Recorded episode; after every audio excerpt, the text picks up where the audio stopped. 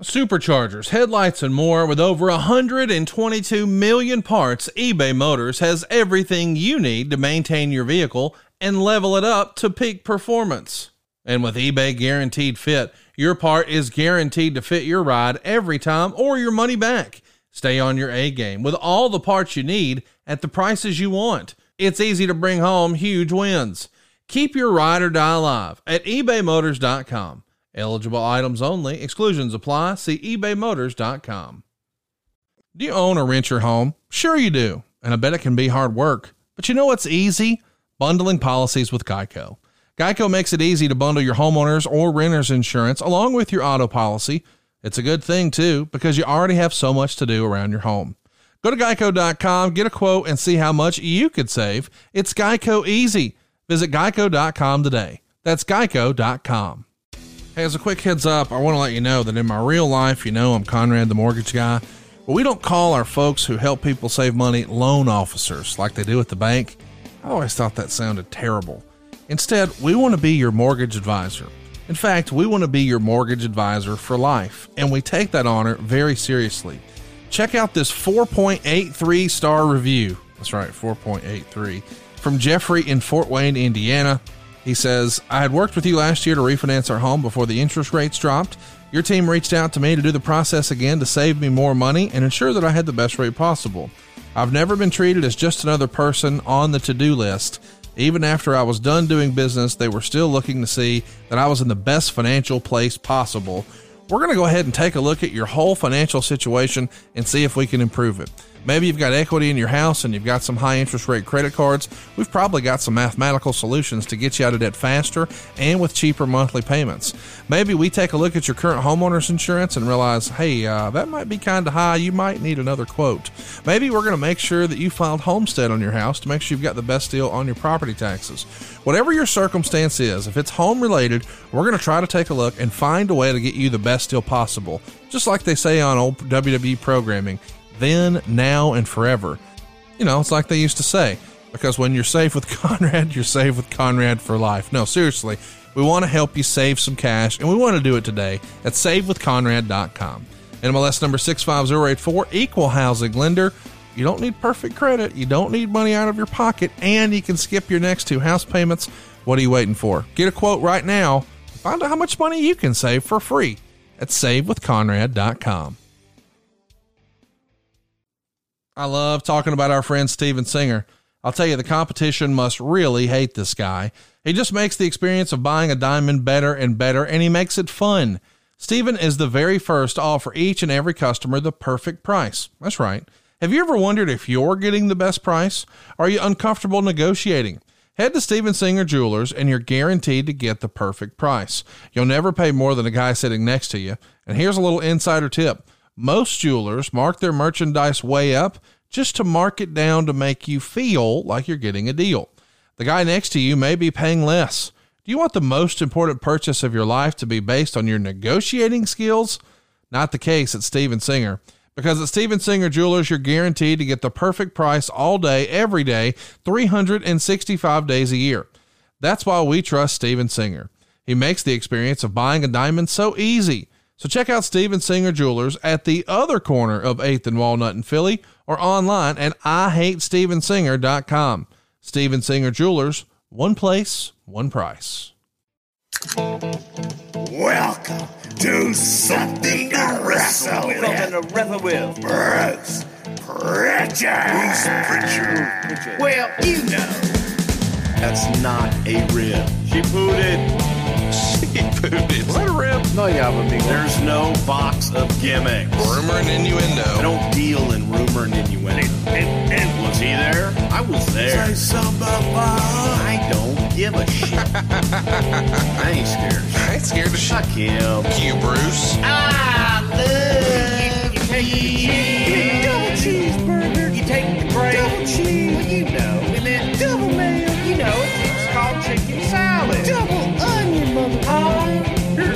Nothing but an egg sucking dog. They're on your Google machine. God damn, kid. God damn it. What the hell show you got there? I need more. Ooh, yeah. What say you? Pronouns, pal. And now, something to wrestle with. Con Bruce Prichard. second most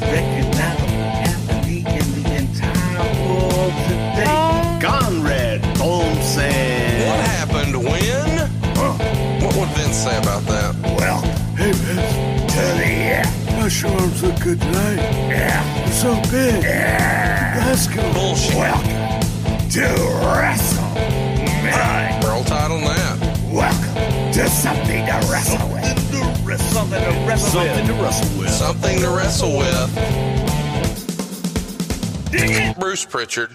Hey, hey, it's Conrad Thompson, and you're listening to Something to Wrestle with Bruce Prichard. Bruce, what's going on, man? How are you? you know, I'm gonna stop talking to you uh, uh, pre pre pod because you you anger me. I know what you do. I know. I, th- th- this is what I have figured out. Well- I have figured it out. You're not really mad at me. You're mad at the rest. I am mad at you. You're mad at the Observer Awards I issue mean, no, fuck that shit, man. I'm mad at you. because I brought it up. Yes.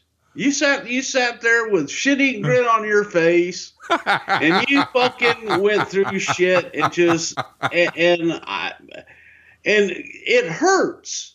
It hurts inside because when you laugh that fucking hard, your innards begin to to hurt.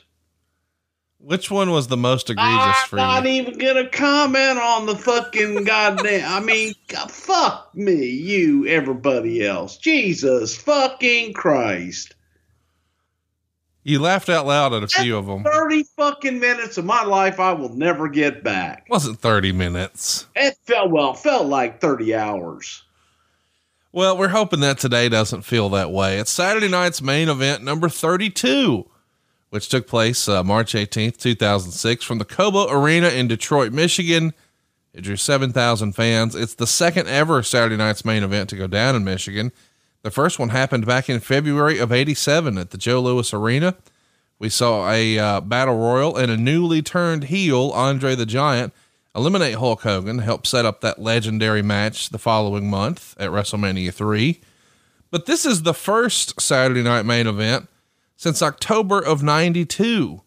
I grew up on Saturday night's main event. I would I remember as a kid I would fall asleep and my uncle HR would come wake me up. Buddy, it's turning on. It's coming on. You don't want to miss Hulk Hogan. But it was such a big part of my childhood. And a lot of kids listening to this felt the same way. It was a staple of WWF television on NBC from 85 to 92. And it actually aired as a replacement for when Saturday Night Live was on.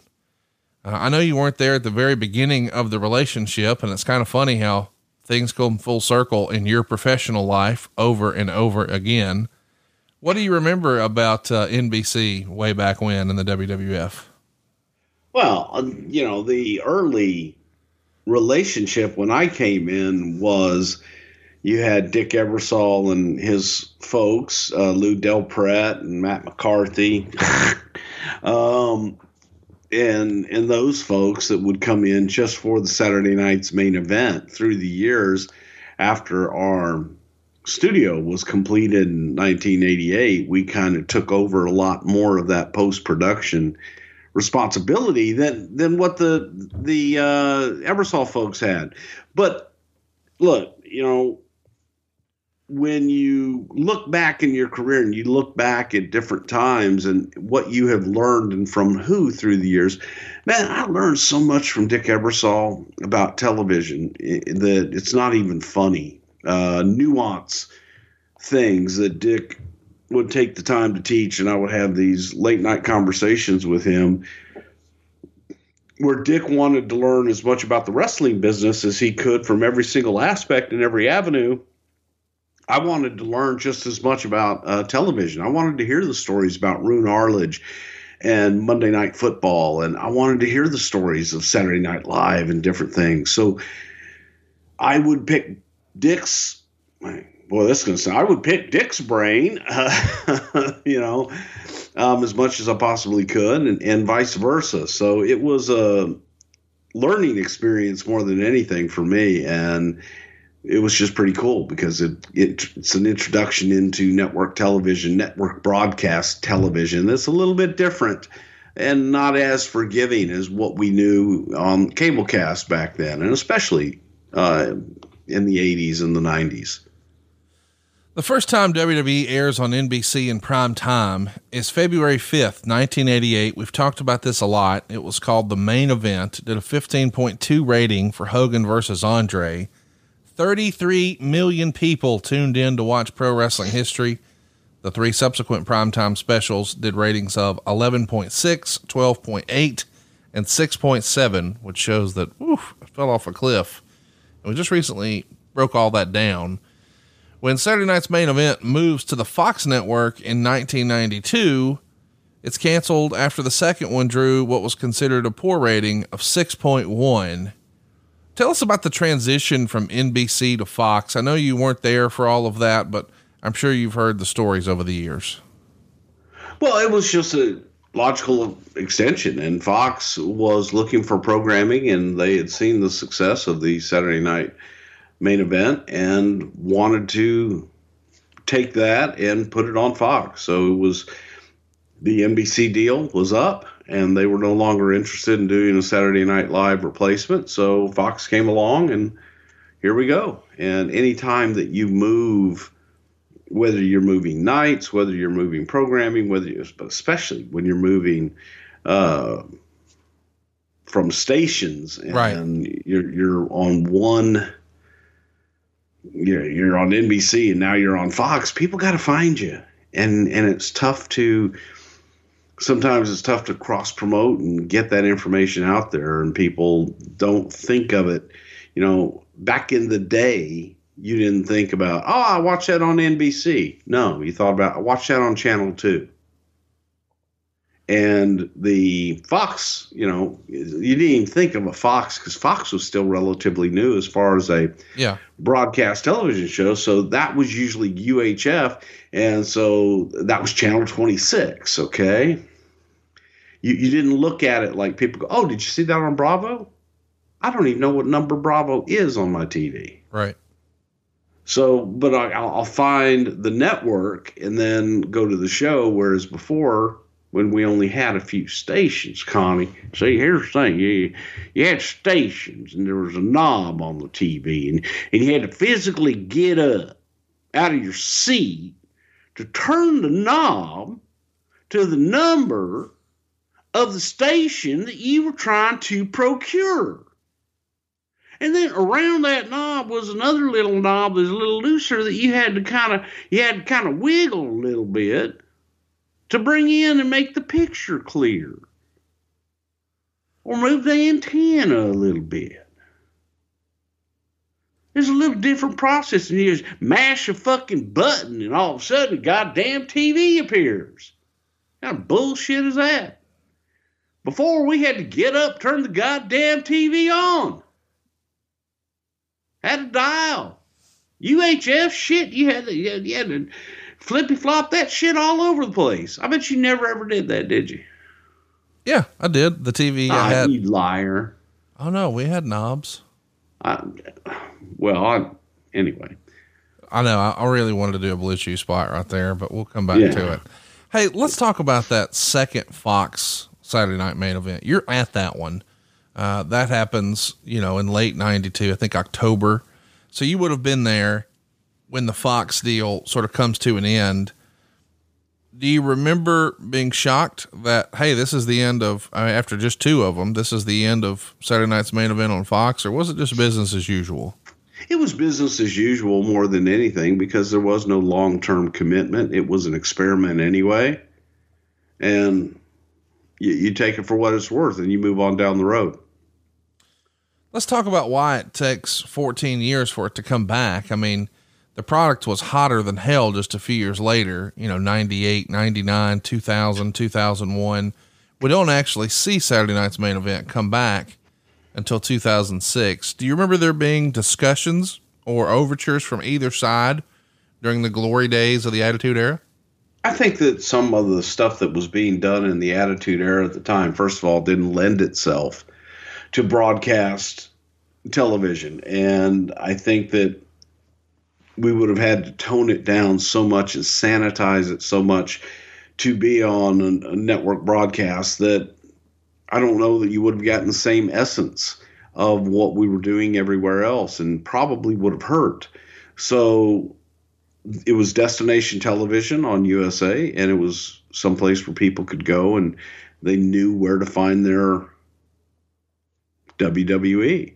And I don't think that the, and especially during that time, I don't think that the networks were willing to pay the kind of money that it would have taken to get that done.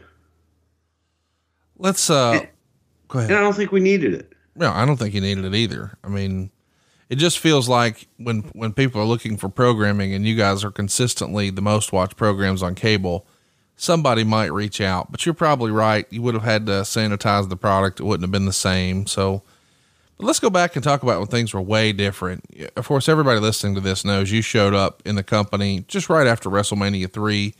Saturday night's main event had been on the air for about two years at that point. When you first saw, wait a minute, there's going to be wrestling on NBC, you're not working with the company. Did you recognize that that was a huge deal, or was it easy from the outside looking in to, to sort of poke fun? I think a little bit of both. And the people that wanted to, I think, poke fun lost sight of the realization that for the first time in I don't know how many years, that wrestling was on you know network television, broadcast network television, in a prime slot. Um, wasn't prime time. We yes, we did several of those prime time specials, but it still was a prime slot in that Saturday night main event slot that replaced the, the Saturday Night Live shows. So that was a big, big deal. That, that was a huge deal. I think that a lot of people kind of poked fun at some of the tongue in cheek things that they did, the bombing for apples and chocolate, and Sure. um, some of the outlandish shit they did. Elmer's wedding and, and Jesse looks like two Garp, you know, fighting over the same piece of corn or whatever the hell he said. Um, that was, but you, you had to, again, you can look at the business and become stagnant and just say, okay, well, that's the way that it is. And that's the way a lot of us were at the time. Oh my God, you know, uh, Vince is killing the business. This is terrible. But then when you sit back and you see the success of what's taking place, and if you allow yourself to put your fan hat on and you allow yourself not to analyze every single second of everything that's on the television show and just sit back as people do to just watch it. And the show was entertaining and it, and it was fun. So it's kind of you're looking at your your model going, ah, you know, we don't have to be this serious. We don't have to we don't have to do the blood and guts because look at what they're doing over here. They're not doing as much physicality wise, but yet they were telling stories and they were uh, presenting some outlandish characters and outlandish situations that got people talking. The family continues to grow daily at adfreeshows.com, and the feedback we keep hearing why didn't I do this earlier? Ad Free Shows is the place to be for all your favorite shows on video and the exclusive Red Hot Conversations with Conrad as part one with Jim Crockett continues to climb in views and downloads. Plus, all the other amazing bonus content, including the Sad News Bears. Yes, Conrad's infamous group chat has its own show and it's off the rails with characters like the Casio Kid, Dave Silva, Doodoo Trucking Zone, Jeff Jewett, the gimmick attorney Mike Dawkins, and we can't forget the breakout star, On Water Dave. huge Adidas guy. So when Ric Flair signed with Adidas, I was excited to see what they were going to come up with. So Yeah. Ric Flair, Flair shoes. Ric Flair Woo! drip shoes so on a bitch. That's the same ones he wore in uh, '89, I think. I love how it's got. I love how it's got the little Ric Flair silhouette on there. It's got the RF. Down inside of it, it says, "I'm having a hard time keep holding these alligators down." Does the other shoe have LF on it?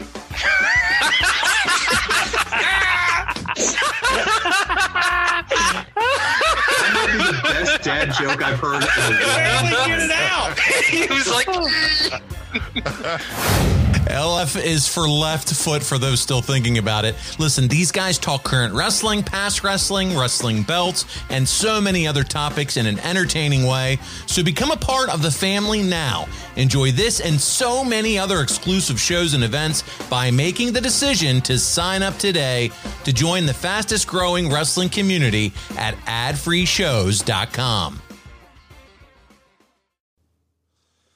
Let's uh let's talk about the perception outside of the business for a minute and just your perception. When you see some of the gaga of Saturday night's main event, do you think oh well that's why that's why we're real wrestling. Our fans are in the arenas buying tickets and we're not we're not doing the cartoon stuff that McMahon is doing. I mean, that's probably what everybody in the business was saying, stuff along those lines. Because they're trying to find a way to sort of justify how it's okay that their promotion isn't on NBC, right?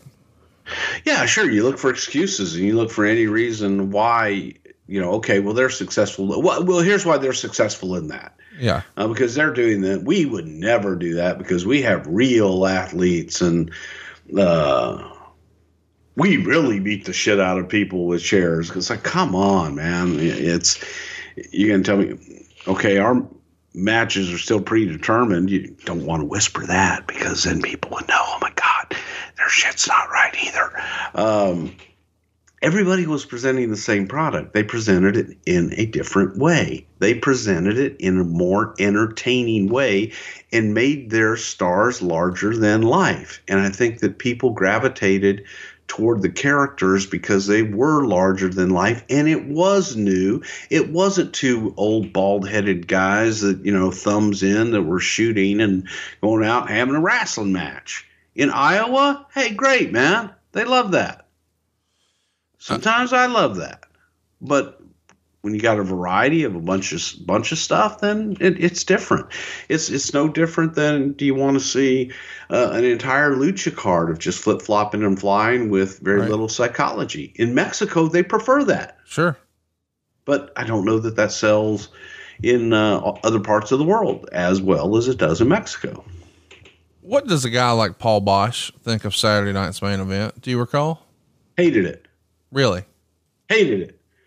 Would sit there with a notepad and make notes on it, and would make notes about some of the outlandish things that Gene Okerlund would say. He loved to listen to Okerlund interviews, and he would uh, put his Betamax in, and he would tape it. And for those of you that don't know what a Betamax is, it was a precursor to the DVR, but it was a machine that you actually had to put tape in, and you actually had to push play and record at the same time while the program that you wanted to record was on and make sure that your channels matched up and, and what have you. Paul would go back and listen to Okerlund and listen to some of Vince's claims and, and commentary throughout the night and write them down. Well, would you believe they said this? And, and just things like that. He would come in on a Monday morning and write it all out and, and just go nuts with pages of, I've got it. Um, some of it's hilarious. What he would pick out of their promotion on a Saturday night's main event. It is pretty amazing when you think about how much the business was changing and how much of it was because of the WWE. I'm sure you watched it with uh, through Boesch's eyes, and you certainly heard his take.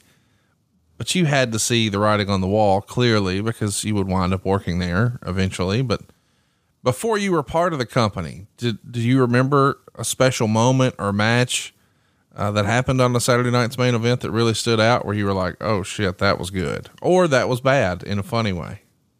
Well, I, the one thing that I always, because I think I've probably already said it twice on, on this show, is I always remembered the damn Halloween show and everybody dressed up in the costumes and the bobbing for apples and the chocolate and just how absurd that that was and why is this on the show? But you also have to understand, I was a part of that demographic. I was 22 years old, 21, 22 years old when all that started. And looking at it through those eyes of yes, I grew up on by God, Dory Funk Jr., Wahoo McDaniel, Johnny Valentine, Jose Lothario, Gino Hernandez, and fucking all these badasses. This shit's real. God damn it. Yeah. Um, but the Halloween thing, you did mention it a few times, but I kept thinking, oh, it was this promo or that promo. But the Halloween thing that stood it's out. to just that whole night was just great. The costumes and shit, and and and the uh the theme, I guess, more than anything, of how the shows would be themed and and put together was was fun and and it was interesting. So you would you would have to sit there and watch, and you would wait till the end. I couldn't tell you one match at all that really stood out. That oh my god, that was a great fucking match because you were just watching to see how everything was going to be forwarded um, and take it from there. Uh, the the Saturday night's main event from I think it was Phoenix or Tucson where Morocco they crushed Hogan in the corner and it was the Bundy angle yeah. and those kind of things. That was that was fun stuff. Is there anything funnier than the Iron Sheik dressed up like uh, Batman? No. no. It's great. It's absolutely, I mean, just a fucking Piper is Robin or whatever the hell he was. Yeah. I think he I was mean, that, Superman. that shit's hilarious. It is fun. Uh, tell me about. Well, you've told us before that Dick was everywhere, uh, not just in the locker room, but in Gorilla, and everywhere that you needed NBC to have a hand in the early Saturday Night Main Event production. How can you compare sort of the '80s and '90s feel and vibe of an NBC Saturday Night Main Event versus here in 06? How different was it, if at all? I think that in 06 there was a little bit more more reliant on the product itself and and the wrestling and what we were presenting on television on a regular basis. Earlier on when you tuned into Saturday night's main event it had a completely different feel and a different look and um, a little more gaga. However, at the same time, during the early Saturday night's main event, you had TNT on USA, which was a talk show which had its ludicrous and absurd uh, entertainment side to it. And Saturday night's main event gave that to, to the whole world on broadcast television. And by 2006, you're looking at it through different eyeballs, and you're looking at it from the standpoint of we've matured, we've grown up, and this is the product we want to present now. How far in advance of this show in 2006 would the discussion have started with WWE if you had to guess? Is this weeks, months, years? Because the timing of it happening right before WrestleMania feels like it's exactly part of a long term WWE plan.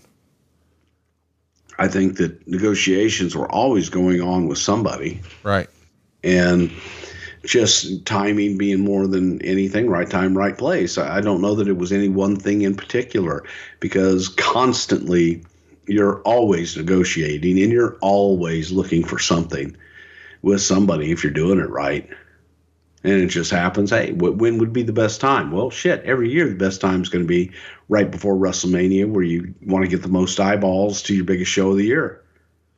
And we're a few weeks away here from WrestleMania 22, which went down on April 2nd in Chicago. That's where we'd see John Cena retain his WWE title, beating Triple H. We'd also see Rob Van Dam win the Money in the Bank briefcase. We'd see Edge beat Mick Foley and a lot of other stuff we'll talk about later this year, I'm sure. But it is quite a coup to get this show on the air right before your big show. Uh, Jim Ross is coming back to the dance. He's brought back to do commentary on Saturday night's main event. He'd been removed from TV earlier in 2006. Ross would tell WB.com that he doesn't see this as a sign. He's asked to return to Raw as the main host. He says he's watched every edition of Raw since he was fired on the air, but watching the show and not being able to be a part of it was also tough, but it didn't kill me and I made it through. A lot of that is psychological games anyway. When you've been in the wrestling game for 33 years and you've worked with strong personalities that I have since day one, you're able to absorb the bombastic treatment that you occasionally get. So JR's coming back here.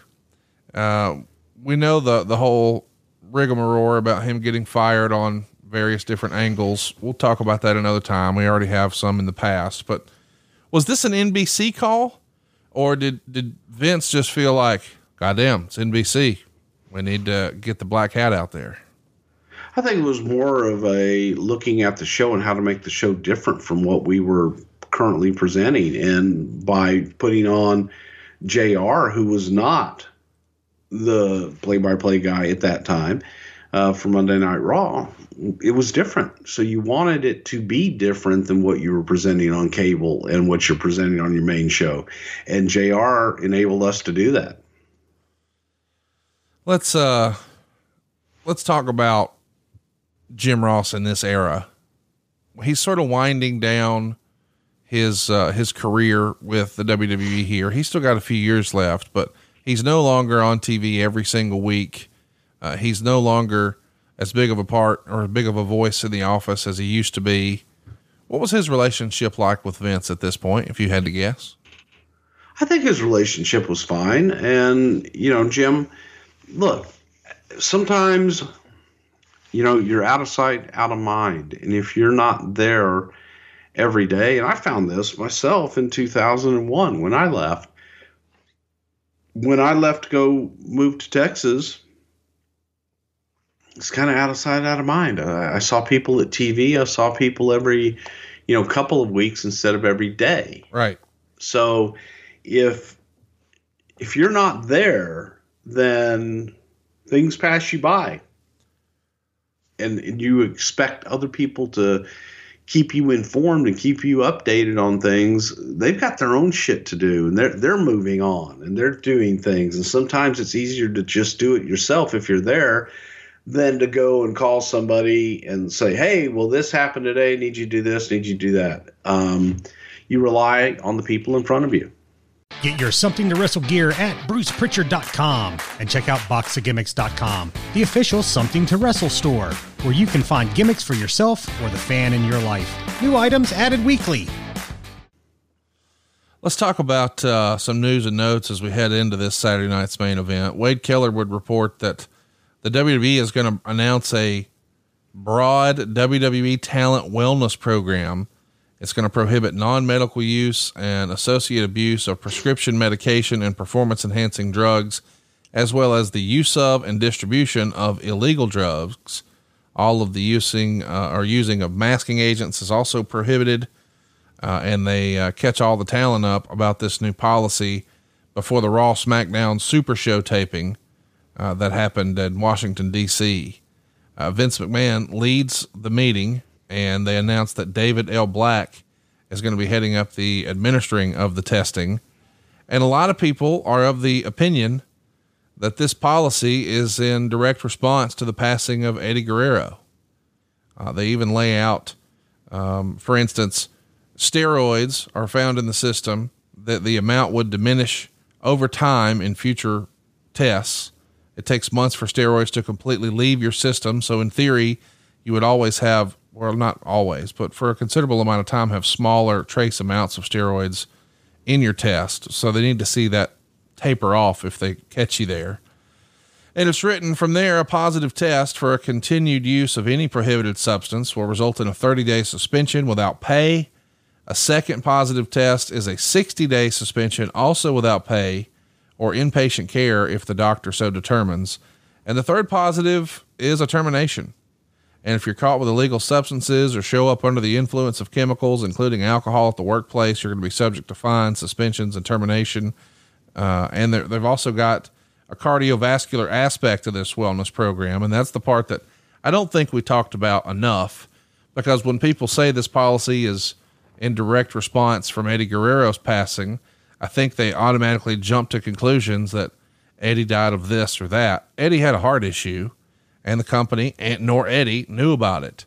So this cardiovascular testing as part of this wellness policy is probably a game changer for the company, right?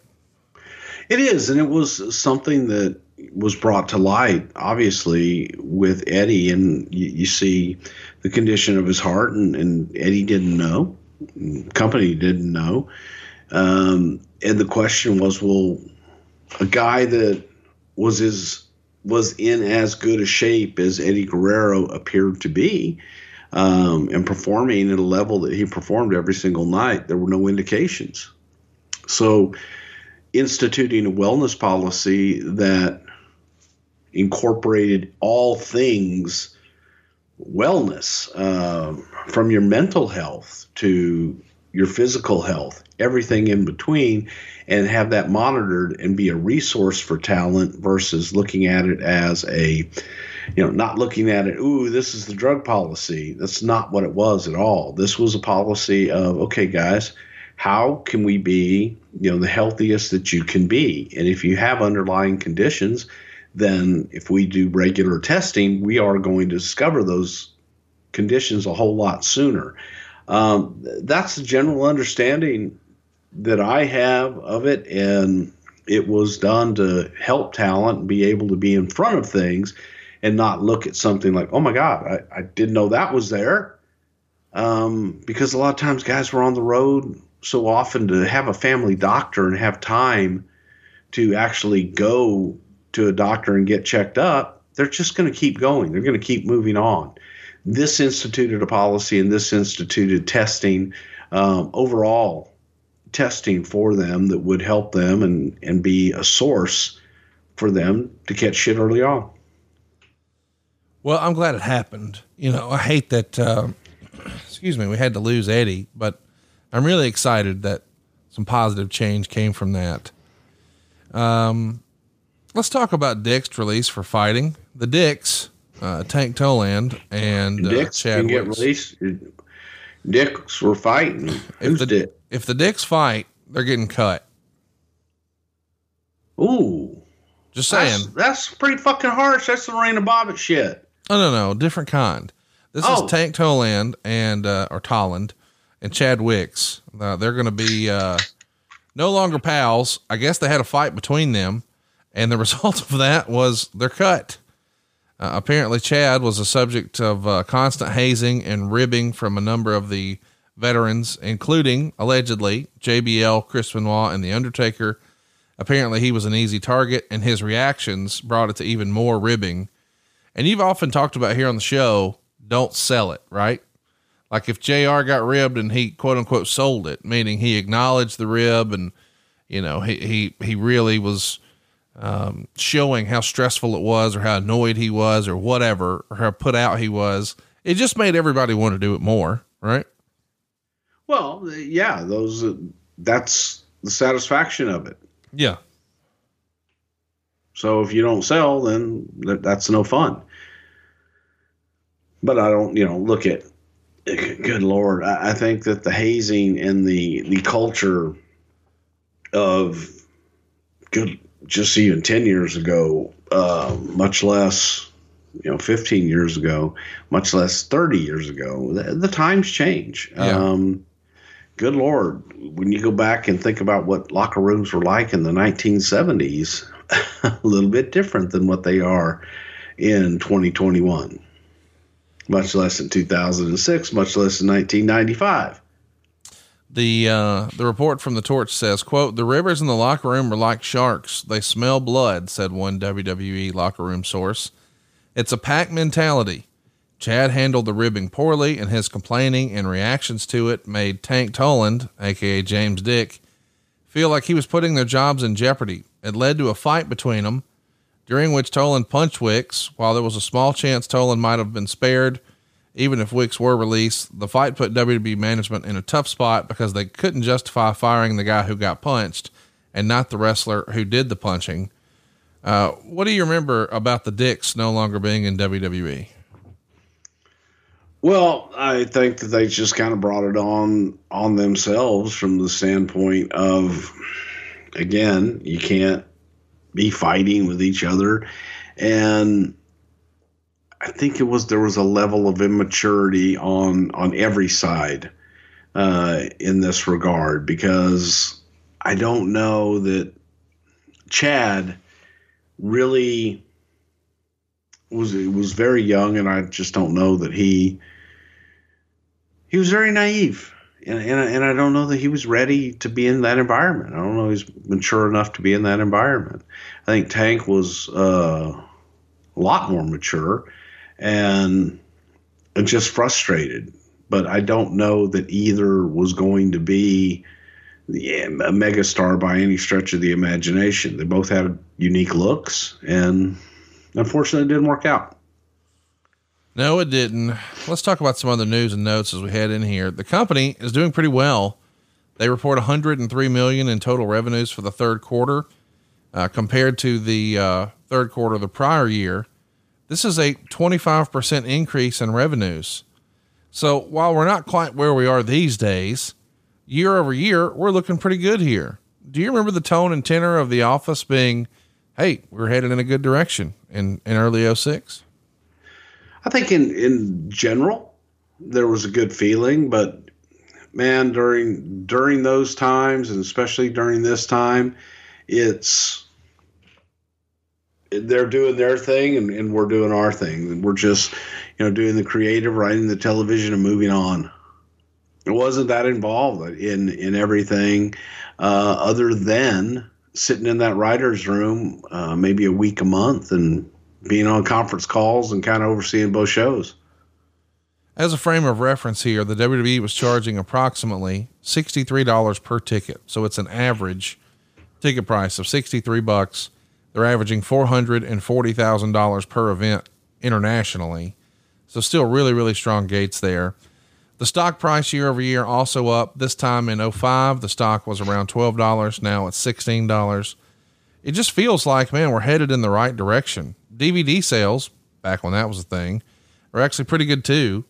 Uh, the rest okay, kids, what a DVD is is okay. first, first you had your Betamax, and what you did because you you couldn't really record. Could you record television on DVDs? Uh, no, not really. You needed a computer, but you sort of skipped VCRs in there. You went Betamax well, straight there to was DVD. Beta, there was Betamax, and there was the VCR. Yep. And and then you had the laser discs. I hated and those. then you had CDs.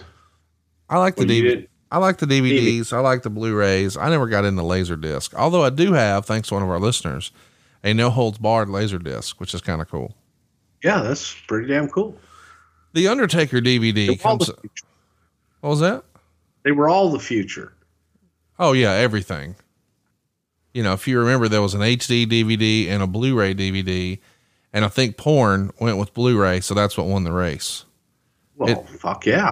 Isn't it crazy? Like whatever, whatever, where porn goes, so does media.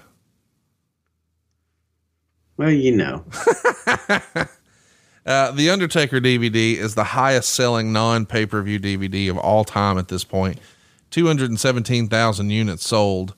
Let's get into uh, Saturday night's main event. I guess we should mention before the actual show goes live, there's a dark match, and it's Big Show beating Carlito, two guys who uh, were recently in WWE and no longer are. I don't know. We don't talk about current stuff, but dude, how great did Carlito look for his brief little run earlier this year? Beautiful. Looked like he had spent some time on the island. My goodness, uh, he looked like a new guy. Uh, were you surprised to see uh, Big Show wi- wind up uh, leaving WWE? Wish him nothing but the best. Yeah, I do too. I, I think it's kind of weird that everybody got territorial one way or another. Uh, if he's got an opportunity and he's making money and having fun, more power to him. Uh, Jim Ross received a strong reaction from the live crowd when he's introduced. The show begins with the uh, quote traditional yet contrived rapid fire promos from the key participants in the show. You can't really do a Saturday night's main event without that bit. I don't think it's classic. Yes, it is, and and it, you know that was a bit of nostalgia and a bit of a throwback to what the original was. And I, you're right, it wouldn't have been the same if you didn't do that. We see Vince and Shane standing in front of Vince's Muscle and Fitness magazine cover. Once upon a time, he had that framed and hanging in his office. Is he still pretty proud of that magazine cover? Not so much. Yeah, no, it's, it's hanging up here right now. Oh, I'm sure. there. I, I, I know Stephanie told me that she hung it over y'all's bed because you needed motivation every now and again. yeah, yeah, exactly. I did put new pictures up. I did. You keep telling me that, but Yeah. I, I can't see what you're looking at. But I I believe did. you. I looked. Look, you're there. You are. I got a new one of you and I. It's a it's a nice one. I don't even know where the hell we were, but it's like one of my favorite pictures. Is it the one where I'm standing behind you? Yeah. That was in L.A. Am I wearing a white short sleeve shirt? No. Okay, I don't know then. Yeah. Exactly. All right, let's talk about the promos here. We see some old school promos like the days of Saturday night's main events, glory days. Shawn says, If I'm going down, Shane is coming with me. Uh, Hunter says he's going to be champion again at WrestleMania when he beats John Cena. Cue to Cena saying uh, Triple H is tagging with the champ tonight. Uh, JBL admits it was a bad idea to challenge Steve Austin to a beer drinking contest, but he's going to teach him something. And of course, the Boogeyman reminds us that he's coming to get us. The Boogeyman. I'm the boogeyman, and I'm coming to get ya. Did you love shooting those? That feels like that would have been right up your alley. Oh, yeah. yeah, I'm not, yeah, I did, but I'm not sure I'm allowed to say everything about how we shot those. You know, Well, no, you can't say that. You can't do that on the show. God damn it. Come on. worm handlers are brutal. We actually, okay, Wait, because- wait, wait, wait. Worm Yeah. handler? You there was Yeah, a person. worm handlers. You couldn't just have somebody like Bruno couldn't just go down to the store. You had to have a worm person. Well, see, we did that at first. Just had Bruno go to the store. Go go down to the bait shop and buy all the fucking worms you can buy. Yeah, I thought that's what you would do. You can't do that on TV, man. Oh, you have to have a worm person. You got to have a worm handler. Well, how do you go about? F- don't you say worm handlers are us? How do you find a worm handler? That's what you do is you fucking go to Worm Handlers R Us and shit. But they have to be a certain kind of worm. And they have to be organic. And yeah. You have to have a worm handler on set. I just I'll I just googled it. This that. is a real thing. Worm Yeah. handlers are a real thing. Yeah. How did I not know this? I, how the fuck's everybody not know this, man? But they're a sick bunch too. Yeah, I, saw someone else refer to them as maggot men. Tell Yeah. tell tell me about a worm handler. I, I know you said you can't, but you got to give us something. Well, I mean, it's like um, we wanted to do a shoot. The guy told us, "Says, oh, you should get glowworms for that." I said, "What are glowworms?" He said, "Oh man, they'll fucking glow and they'll light up. You know everything. You can see them outside, man. They'll glow and it's cool when they're crawling all over each other and everything." So I, I it might have been Layfield, I don't know, but I was doing something with with Boogeyman. We wanted to do the glowing worms outside, and so I ordered glowing worms. I said, "Yeah." I said, "Let me let me get some of them glowing worms. I'll, I'll take I'll take like forty five pounds of glowing worms. I'll take like thirty pounds of like the non glowing worms." And uh, they they sprinkle them with shit. They sprinkle shit on them to make them glow. And then right before you you get ready to uh have you ever purged crawfish? No, I don't even know what that means. You poor poor poor Not- poor. I don't eat mud bugs. I love me some mud bugs, but you got to purge them. So what does that mean though? you, when you purge mud bugs, you, you put your um you put your crawfish in like a big old ice chest, all right, Yeah. and then you pour water on them. You you rinse them with with clean water because they've been in the mud, they've been in shit water and shit, in goddamn Louisiana. So then you get them in the thing and you clean them because they're full of shit, literally. Then you purge them and you salt them. So when you salt them, that makes them shit. So they they get all the shit out of them, and then you run the water all over them and wash all that shit out. So you do a couple cycles like that, and then you get the clean, you know, non-shitty crawfish. Got to purge your crawfish, man. Got to purge your crawfish. That that bullshit, man. The motherfuckers they don't purge them. I'll send that shit back. I want this non-purge goddamn crawfish shit. Who who taught you about sucking the head and all that? Oh, that'd be Scott Hay. Really? His daddy, Ray Hayes Cajun Po' Boys. No, listen. Not I, anymore, but then yeah, you got to rip the head, suck the head, eat the tail.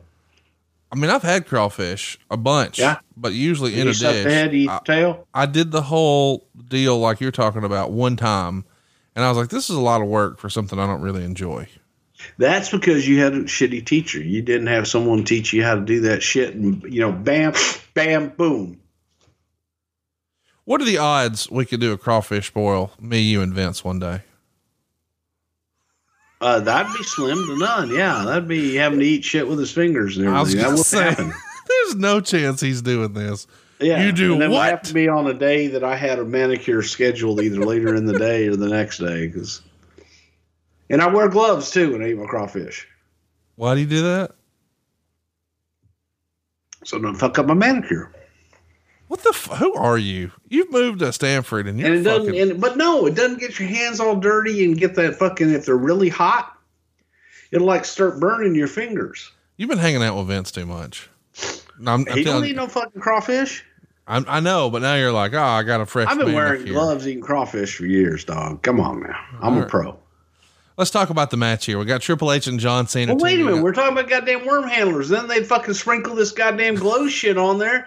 And then they go, hey, you want to see something cool? Then they'd fucking throw the salt on them. And then they really start moving and shitting everywhere. And I mean, but they, you get a lot of movement out of them. They go, oh, you can only do that. Like, you, we, we can only do that three or four times. Then we got to get a new batch in here because that could kill them. You're the worm handler, motherfucker. You're the guy we got to have on set to make sure we're not mistreating worms. Yeah. but That's they were in fact mistreating worms. Yeah. That's a real conversation. I want to give a heads up. You know, on all of my commercials for SaveWithConrad.com, you hear me say you don't need perfect credit or money out of your pocket. I say that because I want you to understand we're going to work with you right now, even if you don't qualify right now. You see, we don't believe in no at First Family Mortgage. We believe in not yet. But don't take my word on that. Check out this five star review from Nathan in Hobart, Indiana. He says the level of personal service I received was fantastic. When I first contacted your office, I was not ready to get the best rate. Frances made a point to check with me every few months, just like she said she would during our initial call. Finally, my wife and I were ready, and the process was smooth sailing after that. Thank you all so much for saving us $300 a month and lowering our interest rate from 4.65 to 3.125. Most of all, thank you for being nice people. Everyone we dealt with was great. The idea is even if your circumstance isn't right just yet, we're going to work with you and get you some advice on how to increase your credit score, increase your buying power, just get you on the right path to home ownership. We're not going to treat you like the big banks do, like you're just another number. This is First Family Mortgage, and you're our podcast family. And we want to help you save some cash and get on the right track for what your short term goals are and your long term goals. If you're looking to save money each and every month, we can help at SaveWithConrad.com. If you're looking to consolidate all of your debt and get it down into one monthly payment and kiss those high interest rate credit cards goodbye forever, we can help you at SaveWithConrad.com. If you're looking to pay your house off faster, we can do it at SaveWithConrad.com. Or maybe you're just looking to buy your first home and you're not exactly sure where to start. You start at SaveWithConrad.com. NMLS number 65084, equal housing lender. No matter your circumstance, SaveWithConrad.com can help you get a plan. Okay, let's talk about the match here. Uh, anything else you need to tell us about worm handlers? Because I feel like you might be a worm handling expert now. No, no, I'm not worm handling. I tell you what though, but uh, crawdads, we're gonna purge some crawfish. They got good crawfish there in Huntsville. We're gonna have to go to Houston to Yeah. do that. Though. I'm down. Yeah, spicy. Got to be spicy. Let's talk about the match here. lips and shit. So like when you like are yeah, kissing Megan and shit, and on her lips get burnt. Then she's doing this shit all the rest of the night.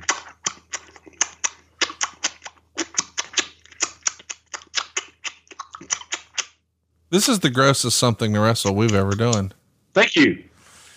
Uh, Triple H and John Cena. Can I talk about the You match? want me to get ahead. Remember that, okay? No, I did. Uh, by God, we've been on time like three weeks in a row. People don't know what to think. I that's just because I have no idea where I am. Yeah, okay, I got an hour there. I'll go fucking do it. Sure, yeah, okay, whatever you want. Connie, let me tell you about worms. 30 minutes Yeah. later, after we learn about crawfish. Hey, hey, Connie, really liked that crawfish show we did la- the other week. That was a good one. Triple H and Cena on one side, Angle, Mysterio, and Orton on the other. It's two on three. Full ring introductions took place to start the show. You're really uh, setting the tone for that, introducing to this broadcast audience who these guys are. They're superstars. They've got big entrances. They go 11 minutes and 42 seconds. Um, Orton goes for an RKO. Cena reverses it, rolls him up into a pin out of nowhere. Hunter looks on, disappointed that Cena won without him. And Meltzer would say, or Wade would say rather, good use of the main stars early on, but Raw overshadowed SmackDown, especially Rey, two and a quarter stars. I don't know about that, man. I mean, you've always told us before, you know, in Saturday night's main event, you get your main event out there first, early. It's as close to prime time as you can be. Just being in this match is pretty cool. Uh, I don't know about whole the whole overshadowing. Um, what do you think? Yeah, I thought it was fucking perfect. You get out there, you get out front, you get out with your main stories, and you tell those damn stories, and you get them to the largest audience because you're fighting sleep. Yes. People get sleepy. Some people, when they get sleepy, go to bed. Not you. Other people, when they get sleepy, just get to fucking hide their goddamn yawns and keep going and say, nah, fuck, man, I'm good. Let's, Let's talk. just say, let's sit here and talk about this for another fucking 19 hours. Same goddamn thing. I don't want to talk about anything else just for 19 fucking hours. Whatever it is. Because I don't like the screws on that goddamn handle either. Kurt, Ang- Huh? Kurt Angle. Yeah. He's going to leave later this year. Yeah. How was he to deal with here in uh, March of, of 2016? You know, 2006, not 16. Yeah, yeah, yeah. Sorry. I wasn't there 16. I was with you in 16 having a heart attacks and shit. Creating podcast magic. yes. Chat me up though. Seriously. First year we were the goddamn podcast of the year. Chat me up. Chat me up. I did it for on. you. I did it for you. Angle. Early 06. How was he? Hey, can I do a quick shout out just because I'm sorry? I'm all, am I all over the place today? I, I like it when you are. You know, some, cool. sometimes I record. We gotta, we gotta throw a shout out though. Let's do it. Ed Koskey had his uh, gallbladder removed at gallbladder surgery this week, Oh, and I shit. just got to do a, you know, so so chat me up about Ed Koskey's gallbladder uh, Who, who, surgery. who did Koskey's gallbladder ever beat? Uh, nobody, because you know why? Because he got stones. It beat him. That's who it beat. Beat it, beat it. Won't you get the funk and beat it? Yeah, I don't know how the fuck that song goes. when you were with him, I mean, were you with him when he had an attack or whatever? no, I just punched him in his gallbladder. And sent him to the hospital. So Yeah. Undertaker used to have a heart punch. You had a gallbladder punch. I got I got a gallbladder punch. That's That's because cool. his wife likes me more. You know, given the hours you guys work, his wife probably likes everyone more. Yeah, I'm not. I don't think I'm at the top of that list. though. Uh, I mean, I'm on a list. I just don't think I'm on that list. I get it. So shout out to you know uh, there we, we chatted it up a little bit. Make it makes his gallbladder feel a little bit. You know what I'm going to do? Next time you're not available to tape, I'm just going to call Ed. It would be great. Yeah, what the well- fuck you think I get my information from? I know. You say, Hey, I'm talking to Conrad about that first Saturday night's main event. What do you remember about that? Yeah, help, help a brother out here. Help, go, go do your own fucking research. I'm busy. Yeah. That's what I'm going to do is I'm going to, I'm going to call him, put a voice changer gimmick on him. It'll be great. Okay. He can do me. Chat me up. I'm, I'm doing it for him over and over. Kurt Angle. Yeah. I, I'm, I'm going to keep asking till you tell me. Uh, you know, Kurt was Kurt was in a bad way, and Kurt was look. Kurt wasn't a problem from the standpoint of being difficult to deal with. Right. Um, you know, he could be a little picky, could be a little whiny, and and things like that. But for the most part, you could get there with Kurt, and you, you could talk things through with Kurt, and eventually it would become his own idea, and he would think that he came up with it. Uh, but Kurt was going through a rough patch in his life and, and going through uh, some addiction and demons, as we say. But uh, thank God he got over that and moved on. But this was not a good time to be Kurt Angle. It was he was he was not there. He just wasn't there mentally, and um, He's burnt out. He was burnt out bad. You said he w- he could be a little whiny. Do you mean about the creative? What I mean is is that eh, Kurt could get into a situation or let himself get into a situation where he would doubt everything. Whiny's probably a bad a bad descriptor, but he would just question everything. So paranoia, not not macho man level, but some, right?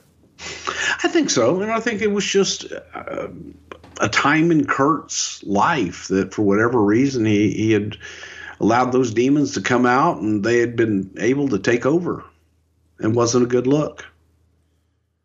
What was Vince? Where was Vince on Mysterio in 06 here?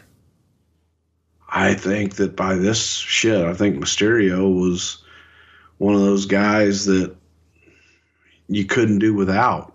Which you know, Rey had a way of coming in and wherever he was, whatever he did, I think that Rey Mysterio was that special kind of a talent that every time he he can go out every night, he could lose every single night, and still people are happy to see him because he's Rey Mysterio and he delivers every time he's out there.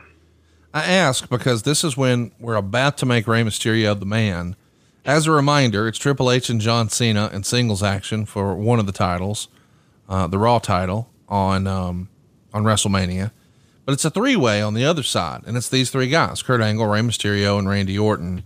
And Mysterio and Randy Orton had famously just come off of their Eddie's in Hell promo, uh, and it just feels like Vince is maybe not all the way sold on Rey, but he's at least going to try it. Um, when do you think, or was there a moment where sort of the switch flipped with Vince on Rey, where he went from being too small to, wait a minute, he's really, really connecting with the audience. What if we put the belt on him? Uh, you know, Pat Patterson was probably one of the people that was very vocal about what to do with Rey and when to do it and, and why not Rey. So every time that Rey went out, you heard the audience and you just saw the reactions that Rey was getting that the audience wanted. You know, they, they wanted them some more Rey Mysterio. So it was kind of hard to deny it. No doubt. And he's going to become one of the biggest stars they ever had. Uh, backstage, we're going to see a doctor tending to Booker T, who claimed he had re injured his knee and could not wrestle against the boogeyman. Bad injury, really bad, bad injury too. Bad. This serious injury. Probably he could be on the shelf for at least eight, nine minutes. Sharmell's defending her husband here. Teddy Long solemnly agrees to drop the match after the doctor confirmed Booker's injury. Booker and Sharmell walk out of the locker room and smile to the camera, knowing they've escaped the boogeyman. And next up, we get Edge and Lita coming to the ring for a cutting edge segment. And the ring is covered in hardcore weaponry. Uh, Edge says that Foley isn't the hardcore legend anymore. For those of you just tuning in, Mick Foley has gone from a hardcore legend to a cuddly teddy bear. His latest shtick is he'll come out here and say the name of your city to get a reaction from you idiots, because that's the only way he can get a reaction these days. Edge called Foley a chicken, and of course, Foley answered the challenge. Edge lit a table on fire, and a stagehand quickly put it out. Foley littered the ring with thumbtacks, then Edge slammed Foley into the tacks. Foley tasted the blood on his face, then quickly sat up and smiled. He chased Edge and led Lita to the entrance ramp. Lita could only watch as Foley gave Edge a Con-Chair-To. This is a lot of violence and a lot of props and stuff I didn't think we'd get to see on NBC. Do you remember that being a negotiation process or not so much? No, no, it was, that that was the product at the time, and you know it, it's it's funny, the the table spot with the lighting. I never got that. Yeah, it's okay. They go through the table, the, the fire goes out. Yeah, okay, great. Sometimes people catch on fire and shit, and it's like, okay, great. Um, I just was never a fan of it, and um, this was during the time, you know, of Mick coming back and Mick looking for that WrestleMania moment, and Edge looking for his WrestleMania moment in real life that we were able to portray on on the screen and made for some damn good, interesting television. I, I am kind of surprised that thumbtacks and fire and all of that would uh, would get a pass, but I guess it's not that big a deal. Consider the time. We did see a uh, a long recap of the whole Vince McMahon versus Shawn Michaels feud for their WrestleMania match. Of course, we know we've got a big tag match coming up after WrestleMania. Vince really liked getting involved with the talent. I mean, of course, first of all, it was all about him and Stone Cold, and then eventually it was about him and Hogan. Uh, I guess somewhere in there it was him and Flair too, but now him and Shawn Michaels does Vince sort of insert himself in these spots and say, what if, or does someone bring it to him and he has to be talked into these type situations? Most of the times he had to be talked into him. Do you think he would a- always start with somebody else? Right. And no, god damn it, I'm too old to be on TV. I don't want to be on TV. Put somebody else on there that got it's gonna. I'm not gonna make the live events. Get somebody on there that's gonna do that. And then it's okay. Well, what if we did this? So it usually took a little bit of talking. I think everybody remembers and considers the stuff he did with Austin to be the very best. Uh, and then maybe under that, the Hogan stuff. Where does the Shawn Michaels stuff fall for you and for him? Because I know they had a, a, very special relationship in real life. Um, different. I thought it was fun. I thought it was fun, the whole God stuff and everything, and uh, it was interesting to say the least. Let's uh, let's talk about what we see backstage next. It's Booker T and Sharmell bragging about fooling the doctor and Teddy. Oh, son of a bitch! Boogeyman lowers himself from the ceiling, scares Booker, who's only in a towel. Sharmell herself is only half dressed. Booker and Sharmell run out of the locker room to get away from the Boogeyman. And uh, then prior to the beer drinking contest between Austin and JBL, JBL's cutting an anti Detroit promo. Got to hammer home that he's a bad guy and Austin enters the ring where a table was lined with cups of beer. And Austin says he's very thirsty. He sarcastically does a double take and acknowledges JBL's presence, then shook his hand. And then Austin asked him why he challenged him to a beer drinking contest. And JBL said, because he failed to list among him Texas's all, easy for me to say, all time great wrestlers. And he says, I'm going to beat you at your own game. Any chance you can get Steve Austin on NBC you jump at, right? How do we land on a drinking contest? Why the hell not? It's what they both did best. Might as well highlight. Highlight what you do best. Austin tells a great story about having eggs with uh, beer at breakfast and a few pitchers of beer for lunch. And uh, he said he drank 15 pitchers of beer because he was worried about JBL beating him. JBL interrupts and said the rules of the contest. They're going to go back and forth and then have one minute to drink as many beers as possible. And Austin doesn't want to turn his back on him. And JBL says something like, I ain't Brokeback Mountain. I'm a real cowboy. And JR interjects, not that there's anything wrong with that. Fresh, fresh. Which is the old Seinfeld line.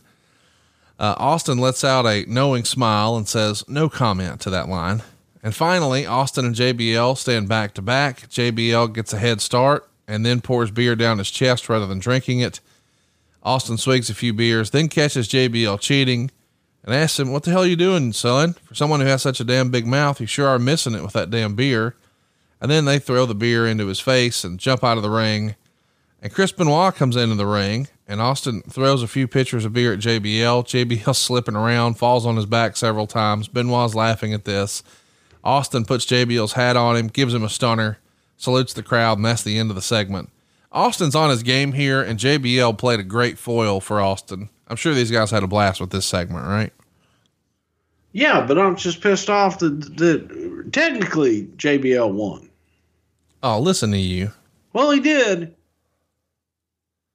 He finished more beer, got more beer out of them pitchers. What's, what's just saying? What's wrong with you? Well, you know, I'm I, just saying in a real beer contest, I think that Steve would would would kind of kick JBL's ass because JBL would just kind of fall off a cliff at some point. We should also mention the reason Benoit's here, as you could guess, I guess Benoit's going to be working with JBL for the U.S. title at WrestleMania.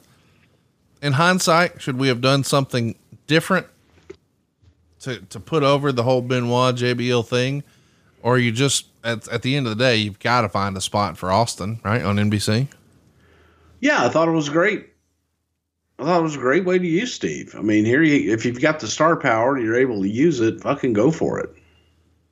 Next up, we've got Trish and Mickie James beating Victoria and Candice Michelle. They don't get a ton of time, only 242. In fact, uh, Mickie never even tags into the match.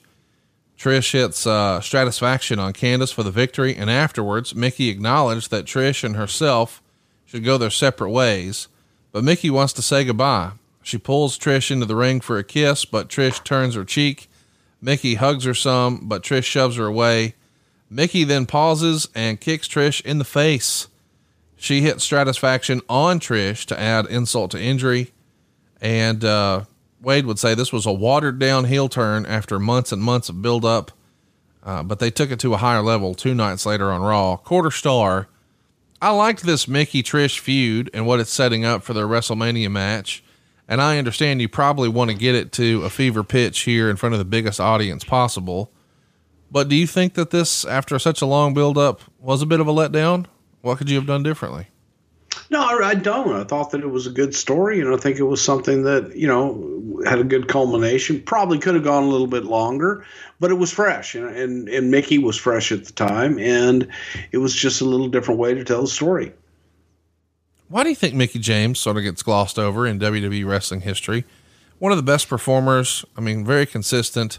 She was an attractive girl who did everything asked of her as far as we read as fans and had good matches and had a pretty interesting character. But it feels like, I don't know, she just got lost in the shuffle at times. Was there something more to the story that we don't know? No, I, I don't think that she got glossed over. So, I mean, I think that's just a matter of opinion. Opinion. Okay. I don't know. It just never feels like the company really got behind her, but I could be alone in that thinking. Uh, Mark Henry and Daivari come out to the ring, and the crowd didn't really respond to either guy's promo. Henry's calling out the Undertaker for a confrontation. Undertaker's full ring entrance takes place. Uh, and I guess you really need to get that on NBC because it's quite a spectacle. They get to a slugfest right away, and Taker gets a, a, big early flurry, and then Henry's fighting back. They're brawling at ringside. Taker sends Mark into the ring steps and then kicks him into the crowd. And then he goes after Daivari, gives him a choke slam and a tombstone into a casket at ringside.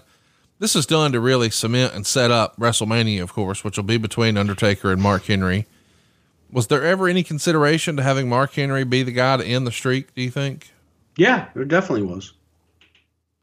It was talked about, and, and uh, you know, in hindsight, Mark early on had Mark probably caught on a little earlier, and Mark caught on, you know, later in his career and was coming into his own during this time. Mark might have been a great guy to beat the streak.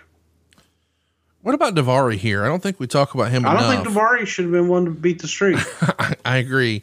Daivari, though, I feel like he's a bit of an unsung hero of sorts because it feels like if you need to get some heat on a guy, whether it was Kurt Angle earlier in this same year or here with Mark Henry, just sprinkle a little Daivari on there, and boy, the fans are going to find a way to hate him somehow. Yeah, I and sign of the times more than anything. Daivari knew how to get heat. I hope you've been saving all the good stuff for the last here. It's our main event. It's Shawn Michaels and Shane McMahon. A few weeks before this, Shawn was attacked and forced to kiss Vince McMahon's ass to build more heat for their WrestleMania match. Uh, any pushback from Shawn about kissing Vince's ass, literally? Why would there be pushback? It was polished. And we know who was doing the polishing. Shane McMahon beats Richie Shawn. Posner. Shane. He did. He had the little ass buffer and everything. When Vince sees Shane wrestle Shawn on paper, this probably feels like, oh, goddamn, both of my kids out there wrestling. I love it. Ah, it's just one kid and then Shawn. Uh, it's an unofficial submission in 1645. Before the match, Jim Ross would say, Mr. McMahon is a tortured, godless soul who wants the same for his son. Michaels attacks uh, Shane on the stage before the bell. Shane took control and, with some help from Vince, slammed Shawn on a table at ringside.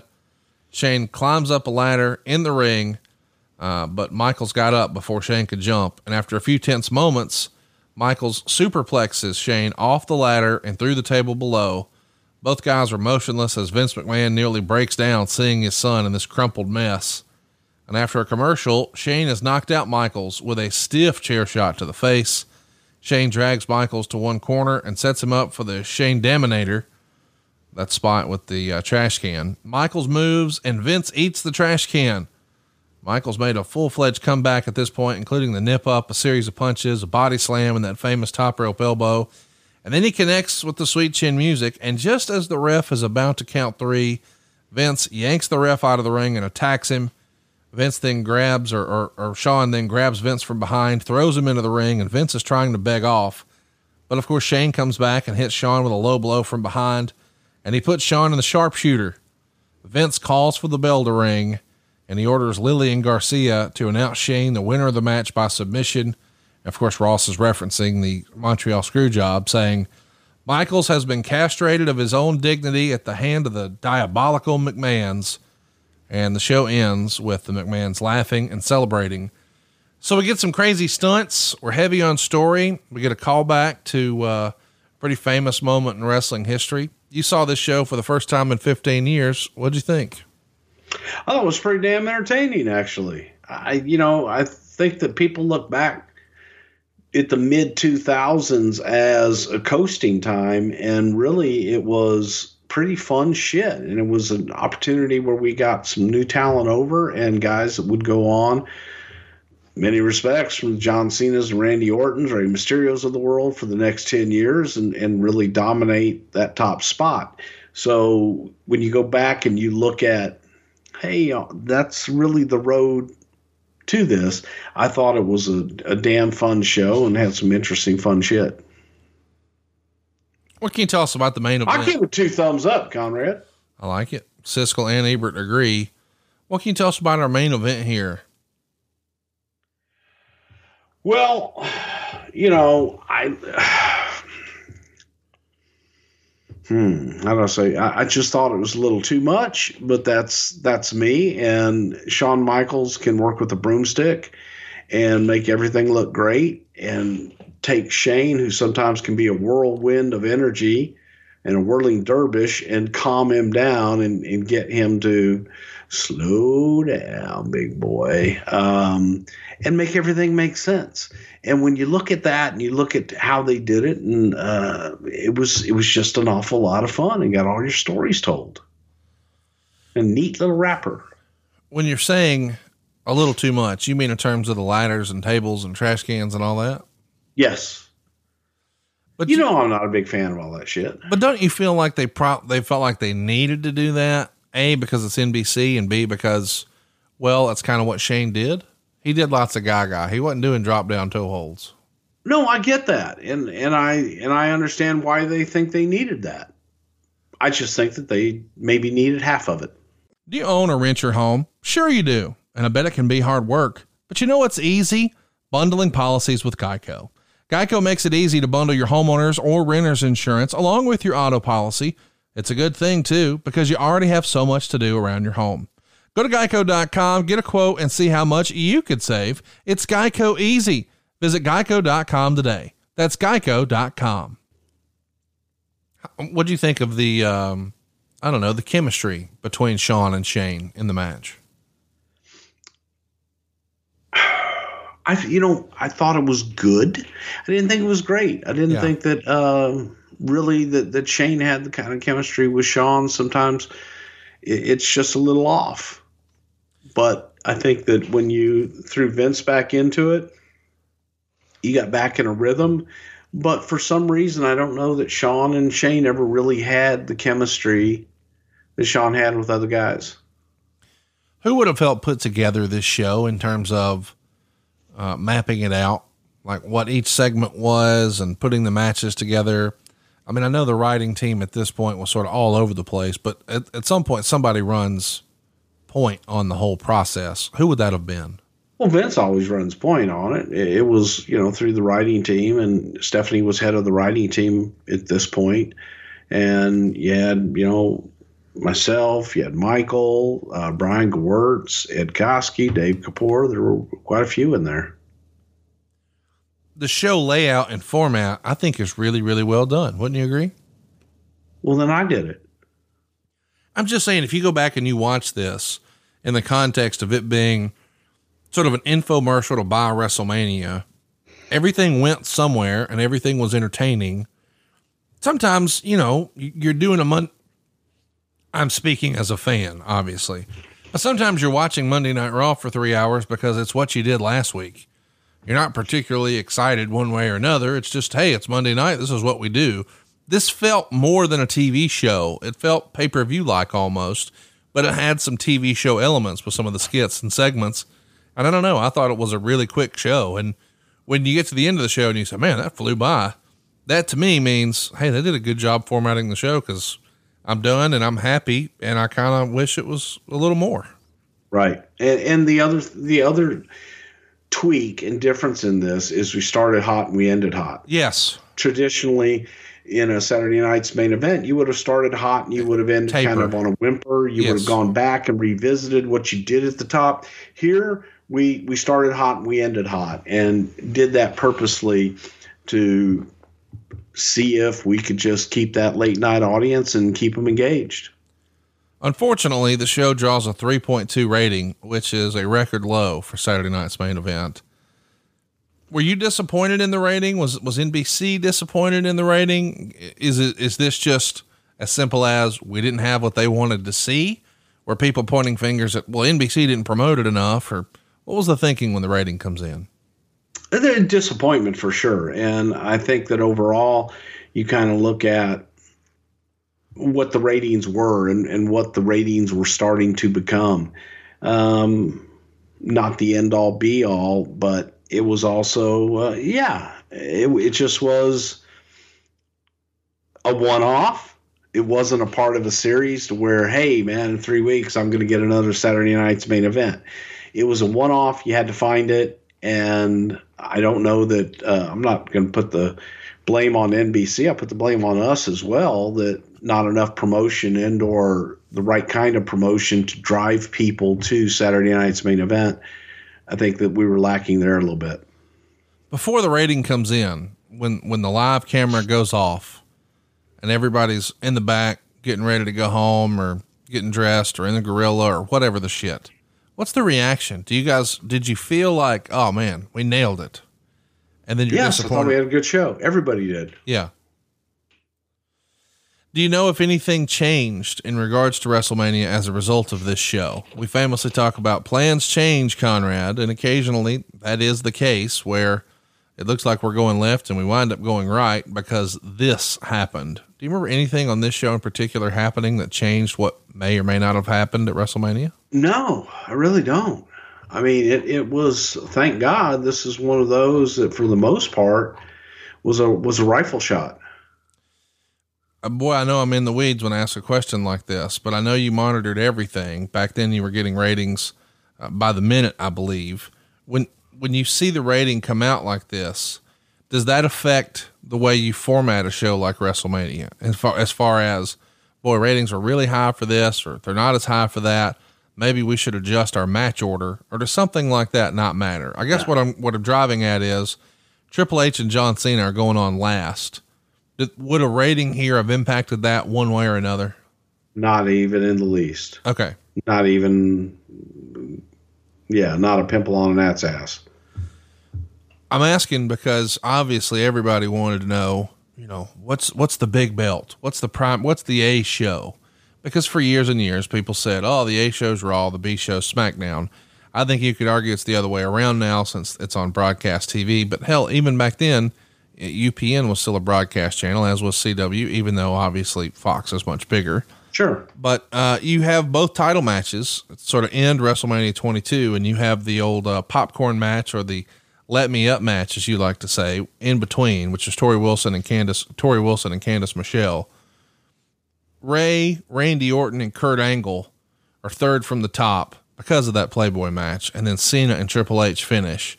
But the three way only gets nine minutes and 19 seconds.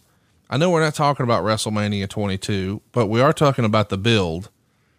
The rumor and innuendo is that they didn't think Rey was perhaps a big enough star and had enough marquee power to carry a singles match. So they inserted Randy Orton into that match and made it a three way. Was that a fair assessment of how they felt about Rey at the time, or not so much? No, it was for more star power, yes, but but not due to lack of star power. It's build it up, make it better. If there's an opportunity to make to make it better, make it better. And as we said, it's uh, it's not the last match out. Is that that big of a deal? Who goes on last when it's WrestleMania, in your opinion? I know. It I know really depends. I don't think that it. You know, I, I think that when you look at the show and if you have a good performance in your slot, every slot has an opportunity to steal the show. Well, I'm hoping that we get to steal the show this year at uh, WrestleMania because people are excited, Bruce, that uh, WrestleMania is going to have a different look and feel this year. Not all the way back to normal, but closer and getting there. Are you? I know we don't talk about current stuff, but are you nervous, anxious, excited as we get closer to WrestleMania season here in 2021? I'm excited. Can't wait. You know, it's uh, every day is a new adventure and who knows what the norm is going to be tomorrow, much less in six weeks. Well, I'm pretty excited because we are going to talk a lot of WrestleMania coming up here on the show. We should remind you we've got Undertaker 98 99 coming your way. Uh, after WrestleMania, we're going to have uh, an opportunity to talk a little Lita. But before WrestleMania, to get you going, get you in the mood, if you will, we're going to talk about WrestleMania 12 and WrestleMania 22. Of course, WrestleMania 22 is the follow up show from this Saturday night's main event, which is why we covered it today. Uh, and I do want to briefly run down that card. But before I do, uh, what was WrestleMania 24 most, or 12 rather, most notable for to you, Bruce? Personally, WrestleMania 12? 12. Wow. Anaheim, 1996. Getting married. There you go. I knew you were going to say that. That's always my takeaway now when I think about WrestleMania 12, you that's how married. I think of it. Yeah. So we're going to talk about a little bit about Bruce's wedding, and of course, a lot about WrestleMania 12. But it's Shawn Michaels and Bret Hart in the Iron Man match, uh, the most overrated main event in the history of WrestleMania. So we're going to argue about that. Uh, then we'll talk about Undertaker and Diesel, who's on his way out. The Ultimate Warrior beat Hunter Hearst Helmsley in a minute 39. So, boys and girls, Hunter lost at WrestleMania, and it only took a minute. Uh, Stone Cold Steve Austin in there with Savio Vega. They're going to do their best to steal the show. Roddy Piper in there with Goldust. They're doing a Hollywood backlot brawl that people still talk about to this day. And it's interesting that it could have been Scott Hall's spot. Uh, and then we've got a six man tag British Bulldog, Owen Hart, and Vader on one side with uh, Jim Cornette in their corner. On the other side, Ahmed Johnson, Jake Roberts, and Yokozuna getting Mr. Fuji a little payday as well. And believe it or not, your brother right here with the Godwins in the uh, free for all match. That's for WrestleMania 12. WrestleMania 22, though, we've basically previewed here today.